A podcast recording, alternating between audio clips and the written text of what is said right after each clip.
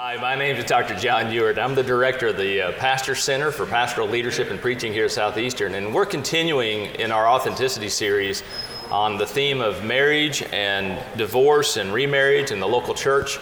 Let me encourage you if you're watching this, then on the same website, you can also see a wedding workshop where we have a panel of professors and pastors, and we actually choreograph a wedding. And then there's also a casual conversation chapel that took place on our campus with several of our professors involved with that, all talking about the issues of marriage and divorce and remarriage and, and how that affects local church ministry.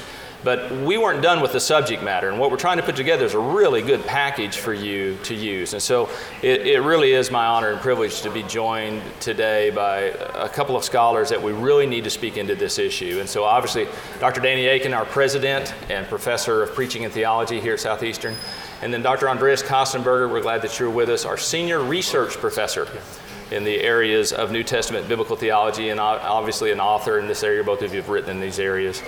And so we were not able to capture you during the chapel. You were gone, and so I wanted to make sure we had a time with you. And then we, we thought it what a great time to sit down with you and just have a conversation together. Because one of the things that we didn't do in some of these other sessions was really exegete some of the pertinent biblical passages that related to this issue. And so we need to, we need to go back and let's take a look. And so in this first session, let's, let's just focus on Old Testament passages related to marriage, divorce, remarriage. Uh, we've, we've brought our Bibles, and, and we hope that you'll follow along and just, and just listen as we discuss some of these passages together. Uh, this will give you a great, uh, if you're a pastor watching this or a teacher of Scripture, uh, here's some passages you might want to reference yourself. So let, us think in terms of passages like Genesis 1 and 2, especially Genesis 2, where we see marriage, we see man and woman come together, we see the, the covenant of marriage uh, established. And, and let's just talk about what is marriage, what is the biblical purpose of marriage for a few moments, just to kind of warm us up as we walk through this together. And then we're going to jump over to Deuteronomy uh, chapter 24 and really dive into the divorce issues. But, Dr. Kostenberger, let's just talk for a few moments. Andreas, what, what are some of the reasons why you know marriage is, was created? What are the purposes of marriage?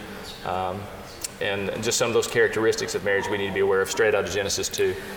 Absolutely. Well, it's a privilege for me to have that conversation because I know we all deeply care about marriage and the family, and it's such a wonderful subject. You know, sometimes mm-hmm. we get caught up in some of the controversy, right. but when you think about it, God's design, the way it was originally set up, is beautiful, it's wise, it's good.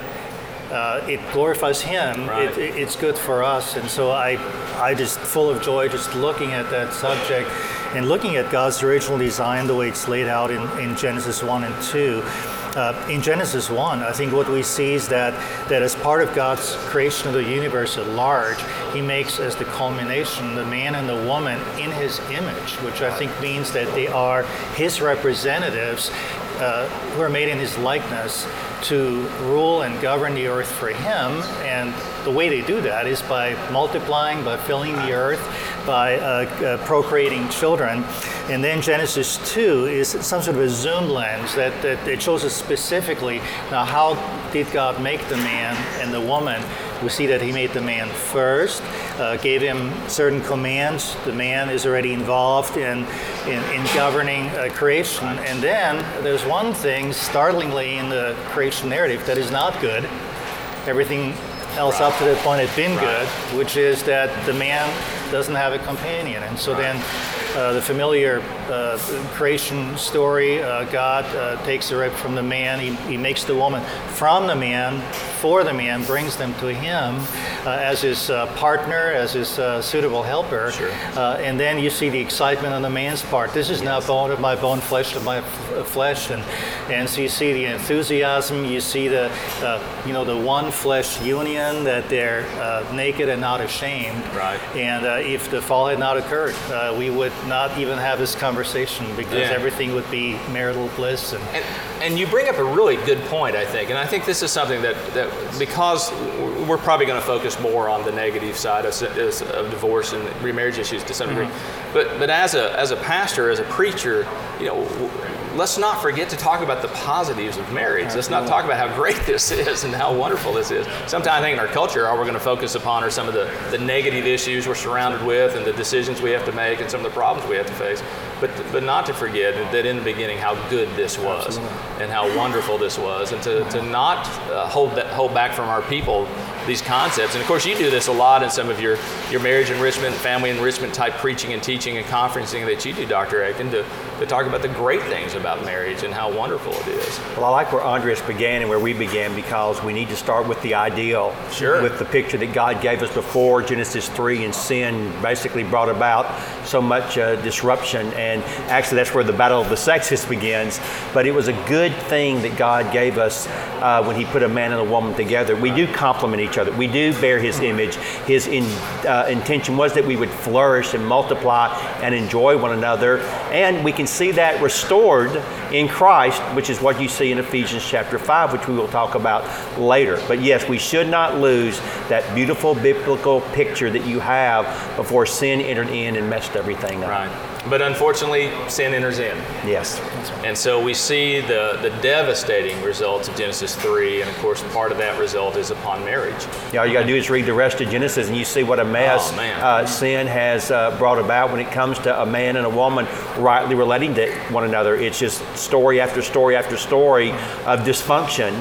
Uh, and the need for God to step in with grace and bring restoration and reconciliation uh, and get things back on the right path again. Sure. So, so let's leap ahead and let's go to Deuteronomy chapter 24. There, there's several passages. Obviously, we're, we're only covering some passages. There are so many verses, so many passages we could talk about as far as the devastation of sin, obviously. But in, in Deuteronomy chapter 24, especially in those first four or five verses, we, we see the law of divorce. We see this idea of, of divorce in the law and this idea of God granting um, this idea and, and, and recognizing that, that this was going to take place. So, let, so let's talk about this for a second. First of all, should we address this idea of, of is every single divorce sin? You know, is, is, is there sin in every divorce that takes place? That's, a, that's something we ought to address as we think about this passage and then as we describe this passage. So, what about that thought? Is, is, is every divorce sin? Well, uh, it's a tricky question because, of course, it was not part of God's original plan. So, in that sense, clearly, uh, sin is involved every time the divorce occurs. Mm-hmm. Uh, I think we'll talk probably later about the question: Is it always sinful to divorce? Right. Which is we will. That's right. Good. Related question. So there's a context, and then there's specifics that fall within that context. That's right. That's yeah. Good. So in this case, Deuteronomy 24, uh, as Jesus puts it in context later on. This is a concession to the fact that divorce quickly became a fact of life after the fall. And it seems, the way I read the passage, the main, the main burden is to say that if a man divorces his wife and then she remarries someone else, then uh, if, if her second husband passes away or if there's another divorce, then the first husband cannot go back and remarry her because she's been defiled through that you know second uh, marriage. Mm-hmm. So again, it's there really to protect the woman and to uh, to guard against frivolous divorce. I think Andreas made a good point. There's a concession. Right. It was never God's design for divorce to take place. But we need to be honest. We live now uh, on the other side of Eden in a fallen, broken, fractured world. Divorce is a reality it is going to happen in grace. Mm-hmm. God steps in and provides guidelines and regulations to try to minimize the pain and the hurt that is the result of divorce. And I think that's exactly what he's doing here in Deuteronomy 24, in particular, looking after the woman.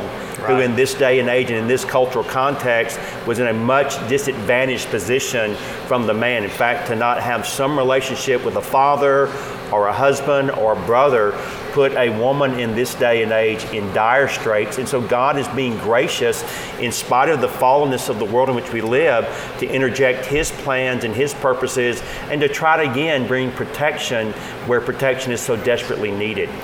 Yeah, that's good. And we don't often think about divorce and grace necessarily in the same context. I think. No, but I think we make a mistake But I when think we it's don't. very helpful. I think it's mm-hmm. very helpful. Yeah. I think the other thing about Deuteronomy 24 and its significance is that it's an important backdrop for Matthew 19 Exactly.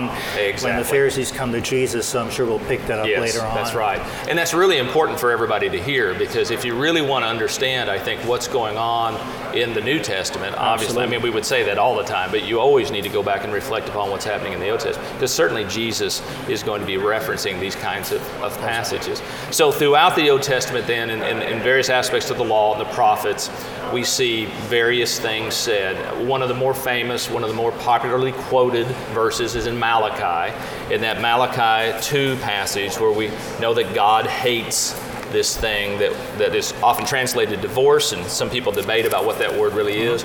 So in Malachi chapter 2, verse 16 especially, uh, many of the translations are going to say divorce. Let's talk about that. What, what does Malachi mean here? What is he saying? What, what do you think, Dr. Kostenberger? Well, uh, the traditional uh, rendering of that verse, as you mentioned, is that God hates divorce. And of course, that's quotable, and that is what we believe is clearly true. God Right. hates divorce. Sure. It's not part of his original plan, so it resonates with what we already believe. But uh, it seems like uh, some people have looked at the Hebrew and feel like perhaps in context, uh, an alternative way to render this would be that the subject of that statement is not God, but is actually the husband. And that there ought to be a uh, the word "and" interjected. So the ESV, which I have in front of me here, Right. actually says, "For the man who hates and divorces." So if so, the concern there would be, and really Malachi 2:10 is the uh, you know the context there wh- where it talks about uh, people in Malachi's day being uh, you know unfaithful Right. to the covenant, the marriage covenant. Uh, so the idea here then being that uh, uh, again uh, Malachi is speaking out against frivolous divorce, against either hateful divorce. Some peop- people believe the Hebrew actually hate means to have lost affection for the wife. So it'd be essentially discouraging, uh, just like you might say today, trivial grounds for Right. divorce, just because I don't love her anymore. right. So I think what we can say is there is some debate about the specifics of the verse. Right. I don't think there's any debate about the spirit of the, of the verse. Okay. He's trying to once more reaffirm divorce was not a part of God's ideal plan. Right. It would not be a reality had sin not entered into the world. We, we make a very foolish statement, John, if we say, well, that was a divorce made in heaven. There are no divorces Right. made in heaven. Divorces take place down here as a result of a fallen, Sure. broken, fractured world. Now, they do happen.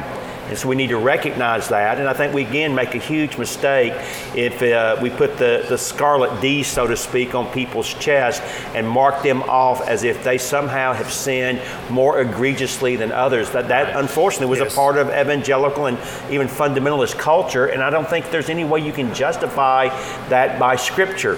What you can justify is God is always pushing back against this thing. Right.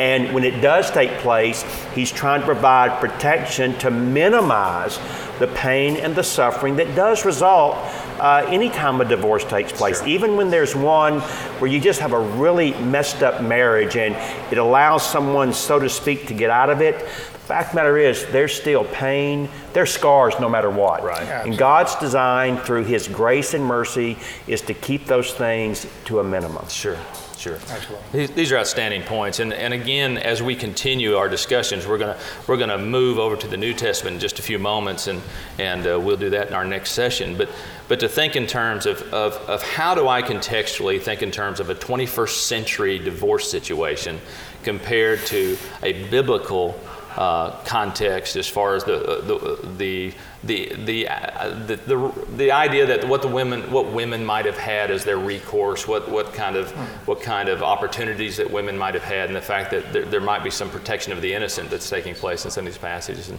and we'll continue that thought as well. One of the things I want to do before we switch this session is I just wanted to to comment uh, during our chapel in the casual conversation, several of our students asked questions and they were submitted. So we're going to try to hit some of these questions that weren't touched there, but they're just page after page after page. So it's interesting. We'll see how much we Some can get good to. questions. They are as we get into our next session. Thank you guys for this.